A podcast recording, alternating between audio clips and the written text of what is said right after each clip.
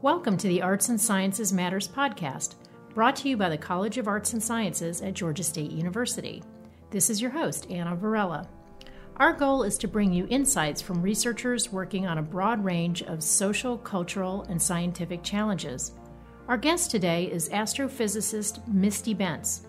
Today we're talking about her research into supermassive black holes. Doctor Bentz is leading one of the first teams selected to conduct research using the Webb Space Telescope, which is scheduled to launch in early twenty twenty-one. Welcome to our podcast, Doctor Bentz. Thanks for having me. Let's start with a few basic questions. Can you help our listeners understand what, what is a black hole? Sure. Uh, black hole is the most dense, most compact object that we know about in nature. So imagine you take a clump of material, any sort of material that you want, and you squeeze it down, and you keep squeezing it down, and smaller and smaller and smaller and smaller until it basically becomes infinitely small, and that makes it infinitely dense as well. And that's basically what a black hole is. It's sort of the most full point of space you can possibly have. Um, and I always tell everyone I think the name black hole is really misleading because we think of a hole in the garden outside as a place where there is a deficit of material. But a black hole is a place where you've squeezed all the material together as dense as you can get it. And so it's uh, infinitely full instead of empty. Well, interesting. So then what is a supermassive black hole? Right. So we classify black holes in a couple different ways um, based on how much material has been squeezed down into them. So a supermassive black hole has a mass that is something like a million to maybe ten billion times the mass of our sun, a star. So if you took a million of the sun and squeezed them down into an infinitely small space, that would be a supermassive black hole. Um, and that's opposed to a stellar mass black hole, which is when you take the mass of just one large star, for example, and squeeze that down into an infinitely small point source. Um, and then there we have some other potential black holes that may be out there that we are not sure we've found yet. So intermediate mass black holes are exactly what they sound like. They have a mass that's intermediate between that of a star and that of a supermassive black hole. Okay. Um, can you tell us a little bit about the Webb Space Telescope and your research project? I understand you were one of the lucky thirteen to be chosen out of more than one hundred sur- submissions to use this new observatory that'll be orbiting around the Earth. Can you tell us a little bit more about how that's going to work? Sure, yeah. So the Webb Telescope is NASA's upcoming flagship mission, so it's kind of thought of as being the, the next Hubble Space Telescope. Mm-hmm. In actuality, it will have different capabilities than the Hubble Space Telescope has. So Hubble can see visible light. It can see a little bit of infrared light, which we tend to think of as heat, mm-hmm. and a little bit of ultraviolet light as well. The Webb Telescope is optimized for infrared light and just a little bit of visible light. So it will be able to see things that Hubble can't see. It's also going to be larger than Hubble, so that means it can see things that are fainter or further away from us. Um, and it's going to have a very different place in space than the Hubble Space Telescope does. So Hubble goes around the Earth once every two hours. Mm-hmm. Um, the James Webb Space Telescope is going to be positioned about a million miles away from Earth, so that's about five times farther away than the moon. Oh. And it's going to follow along with the Earth in its orbit around the sun. Okay. And what, what is your project going to involve? Right, so my project involves looking at a fairly nearby galaxy and peering deep into the center of the galaxy to try and um, measure very accurately the gravitational force of the supermassive black hole that lives there in the middle of the galaxy on the stars that are going around it. So black holes, the reason we call them black is because they're actually invisible. You can't see a black hole. It doesn't give off any light. It doesn't shine. Um, and so you can't actually detect it with a telescope directly. But we can see its influence on other objects around it. So stars shine, we can see stars, and we can see that in the centers of galaxies, the stars are moving around much more rapidly than they should be if they were the only things that were existing there. And the reason they're moving around very quickly is because all of that material that's compressed down into the supermassive black hole at the center of each galaxy, it has a very strong gravitational force, and it's mm-hmm. actually whipping those stars around in very fast orbits. Mm-hmm. So it's a little bit like studying the wind. You can't see the wind directly, but you see its effects on um, instruments or on trees or on weeds outside. You see them blowing around, being influenced by the wind. Mm-hmm. We can't see the black holes directly, but we can see their influence on material around them. What, what's the name of this uh, galaxy that you're going to be studying? It's not a very fancy name. It's N G C four one five one. So it's a it's got a catalog name. Uh, there are so many objects in space that we don't name them all Wilma and Fred and Barney. Uh, we would run out of names too run quickly. Good names, yeah. Yeah, so we just end up giving them catalog numbers for the most part. Okay. And what does it mean that you're going to measure the supermassive black hole there? Right. So in this case, we're going to try to very carefully measure its mass. And we measure the mass, how much stuff is squished down into it, mm-hmm. by measuring its gravitational force on the stars around it. Um, and that's important because there are not that many properties that a black hole has that can be determined. So mass is one of them, how much stuff is squished down into the black hole. But also, the black hole's not just sitting there. Everything in space is moving, and in general, everything in space is rotating around. And so we expect that all black holes are spinning. Some of them may be spinning slowly. Some of them may be spinning very quickly. There could be a range of spins um, that black holes have. And so that's one other property that you could potentially use to describe a black hole, in addition to its mass, also its spin. And the only other property that a black hole could potentially have is an electric charge. Mm.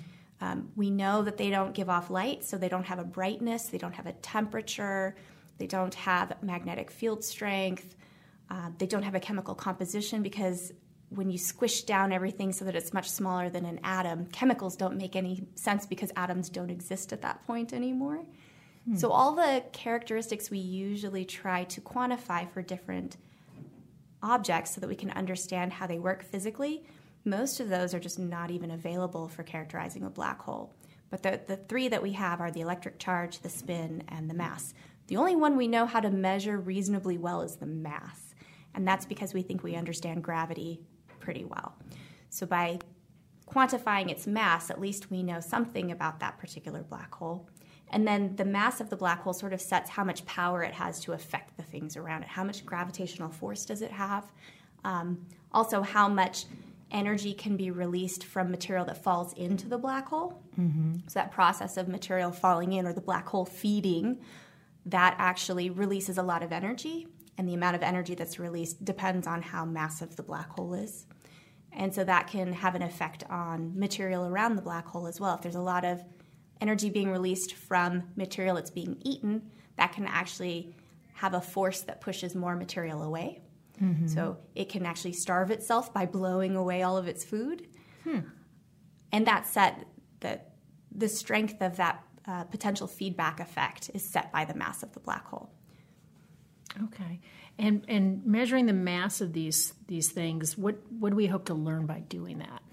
Right. So one of the interesting things that we found shortly after discovering that black holes are not just science fiction but are actually science fact, one of the interesting things we discovered is that supermassive black holes, which live in the centers of galaxies, they actually seem to know something about the galaxies that they live in, and the galaxies seem to know something about the black holes. So if you have a small galaxy, you have a small black hole in the center. If you have a big galaxy, you have a big black hole in the center. And there's no reason those two sh- things should go together, because black holes are very compact, they're very dense, and they only affect a small region around them directly. Hmm. Galaxies are huge and very extended, well beyond the influence of the black hole in the center. So there's no reason that they should scale in the same way, unless somehow they're affecting each other. Mm-hmm. And the way that we think they're affecting each other is that the galaxy is a source of food for the black hole, so it can have material that gets dumped into the center that ends up feeding the black hole and making it grow. And the black hole, in the course of feeding, can have a lot of energy released from that material, which can actually start to blow some of the food source away and actually influence the rest of the galaxy around it by slowing down star formation or blowing all the gas away and shutting down star formation completely. Hmm. And so it's sort of a self-regulation effect. They're, they're in a little bit of a symbiotic relationship where if one is growing, the other will grow, but by having the black hole grow, it's going to slow down the growth of the galaxy. Hmm. So do we have any black holes lurking in our own solar system, and should we worry about them affecting us here on Earth? Right. Definitely not in the solar system. So the closest black hole that we know about is three thousand light years away from Earth. So very far away, not something we need to worry about. Is that still in our Milky Way galaxy? It is still in the okay. Milky Way galaxy, yeah. Um, so that would be a stellar mass black hole. So it has a mass of about ten times the mass of the sun, compressed down into a very small region. Uh, we know of other stellar mass black holes in our galaxy. So their closest one is about three thousand light years away. The next closest, I think, is about ten thousand light years away. So they're sprinkled throughout the galaxy, and they exist in places where there used to be a massive star that has already reached the end of its life and died, and the outer layers of that star exploded out, and the center fell in on itself and collapsed down into a black hole. So any place that you would find normal stars in the galaxy is a potential place where you could find a small black hole, but we don't know of any that are close by. We have one supermassive black hole in our galaxy in the very center, and that's about twenty-five thousand light years away.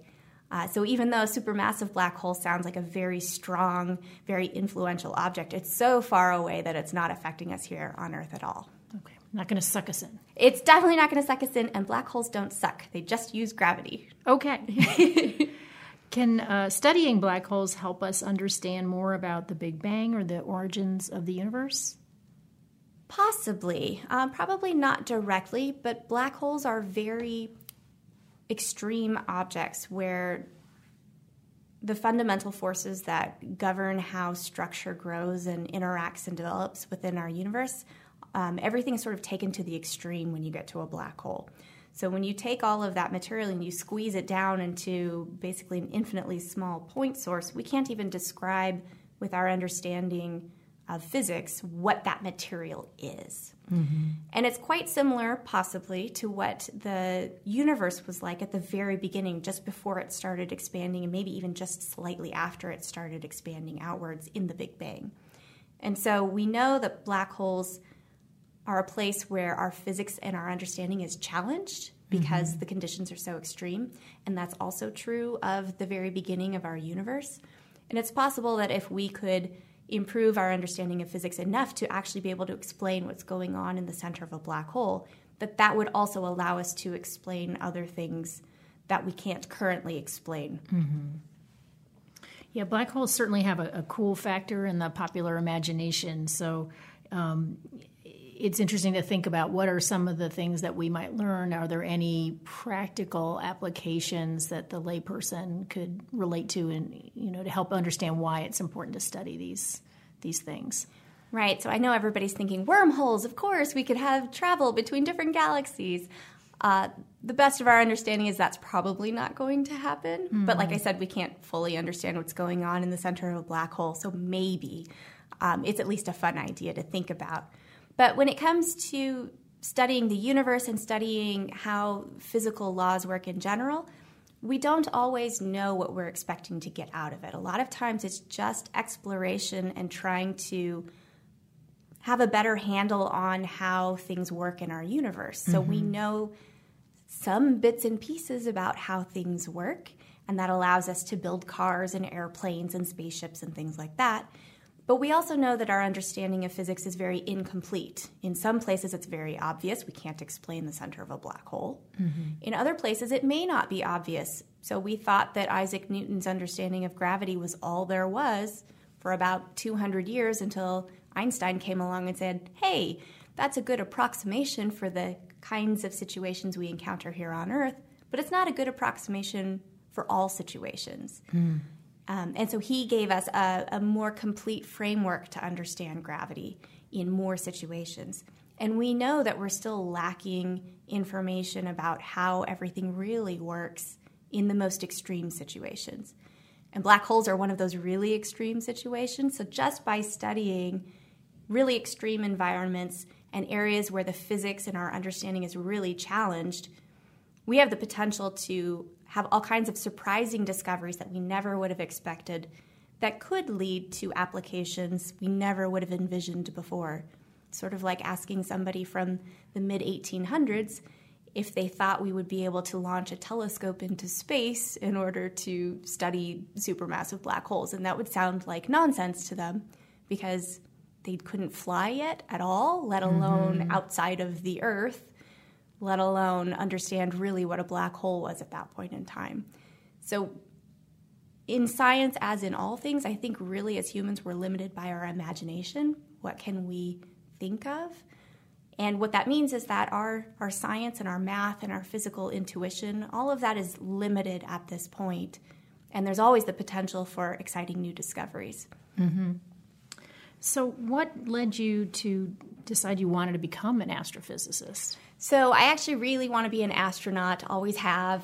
Uh, I think space is cool, always have. Ever since I think it was third grade is when you first start learning about the solar system, mm-hmm. and we had to learn about the planets, and um, that just seemed like the most interesting thing that I learned in school. I think a lot of it may have had to do with all of the Star Trek and Star Wars I watched as a kid as uh-huh. well with my dad. Um, and there's also this a sort of funny coincidence. Um, I came across a picture from my first birthday about ten, fifteen years ago that I didn't know about before then, and it's me at the park with my parents on my birthday, which is the fourth of July, mm. pointing up at the lights in the sky. Mm-hmm. So perhaps it was always sort of meant from that point that I would have a career that spent looking up at the sky and studying the lights that we can see in the sky. I like that story. What is the biggest misperception that people might have about your research? Oh, there are several. Um, the first is that I must stay up all night every night. yeah. uh, I can't do that because I'm a professor at a university and I have to teach classes and attend meetings and things like that. Mm-hmm. Uh, so for space telescopes especially, they, they operate like robots. You would send commands up to it, and it executes those commands and then sends uh, the information back to Earth. And so for something like uh, James Webb or a Hubble Space Telescope observing project, I just get an email telling me, your data has arrived. Please download it from our servers. Uh, and I don't have to do anything uh, to make those observations happen. There's a whole process of setting up the requirements for the observations way ahead of time, and then it goes through the official schedulers, and then the people who actually control the spacecraft will send the commands up, and the spacecraft acts like a robot and operates uh, and executes those commands. So I don't stay up all night most of the time. I do maybe once or twice a year stay up part of the night and control a telescope that's on the ground here somewhere. Mm-hmm. I may do that in person, or I may do that remotely over the internet. Both of those are options that we have in our field, which is great. But also, we don't sit in the telescope dome with the telescope when we're observing, and we don't put our eyes on the telescope and look through them. Uh, instead, we have digital cameras that are attached to the telescope, and the digital cameras capture the information that we want, and we store those on computers and then work with them later, usually in the daytime. Mm. I guess the other misperception that people have, and this is one I had to explain to my mom a couple times too, is that as a professor, I don't have summers off. Mm-hmm. So I may be teaching classes during the academic year and attending meetings, but as a researcher, the summer is when I have the most free time to really work on my research projects and try and make progress, actually working with that data from a telescope, making the measurements that I need, writing papers to explain what it is that we've done and what we've found, putting together talks for conferences or writing grant proposals to help fund that research. So being a professor is only a little bit of what the students see in the classroom. There's mm-hmm. a lot of other stuff we're doing outside of that. And we wear many hats throughout the day, whether we're working as a researcher or as an educator or as a staff member of the university or even just as a representative of academia, you know, sort of a science communicator for the public. Mm-hmm. And we have to switch between those multiple times per day sometimes, which yeah. can be challenging. Yeah. So our last question is one that we like to ask all of the researchers who we invite in, and, and that's whether you have a favorite book or movie that discusses your work. So I think most of the books and movies that deal with black holes, are, they go a little too far off the deep end for me. So Interstellar, for example, was an interesting movie until he went into the black hole, and then the story took a funny turn. But I really like The Martian. I think The Martian did an excellent job of showing what life actually is like as a scientist, which is that things are hard, things break, you have to be creative and come up with new solutions, sometimes with not the supplies or resources that you actually would like to have at your disposal. Mm-hmm. And you just have to keep solving problems as they pop up and not get discouraged. And I think that's probably the best representation of science that I've ever seen in the media, where it's not like C S I where they go into the lab and five minutes later they have the magic answer. It's this process of sometimes feeling like you're beating your head against a wall and not making any progress, or you have a big breakthrough and then a huge setback. That's really much more of what science is like. Okay. Big challenge. Yes. Yeah. But worth it? Most of the time, yeah. Okay. Great. Well, thank you for spending some time with us today, Doctor Bentz. This has been the Arts and Sciences Matters podcast, brought to you by the College of Arts and Sciences at Georgia State University. You can follow us or let us know what you think on Twitter at G S U ArtSci. And you can find more episodes on iTunes, Spotify, SoundCloud, and Google Play. Thank you for listening, and we hope you subscribe so you won't miss out on future episodes.